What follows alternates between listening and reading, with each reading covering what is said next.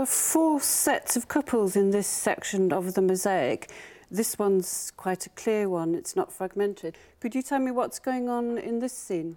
Well, that's actually a really interesting question because there's been some quite fierce debate about what this couple represents. What we can be relatively sure of is that she represents a water nymph because she's got the reeds in her hair and she's resting on an overturned urn of water he's a bit trickier to identify, but we can look at his iconography to give us some clues. So he's got the shepherd's crook, he's got a floppy red hat, which was typical of the east of the empire, and he's holding pipes, so he might be a shepherd.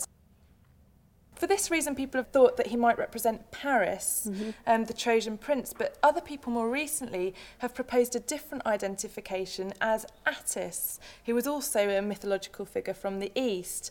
This has got more support because there's actually a painting from Pompeii that shows a very similar scene, but it gives us a detail that's missing here, and that's a little knife in the hand of the male figure.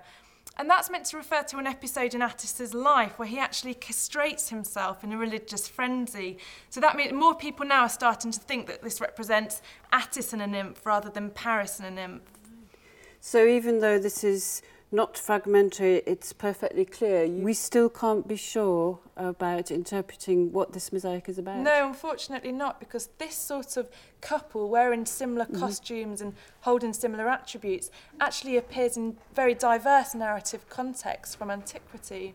People have taken this as evidence um, that craftsmen might have used pattern books um, and might have brought a pattern book to the villa owner so that he could have chosen the sort of really? myths to decorate his yeah. house. And so that would account for some of the standardisation of myths across the empire.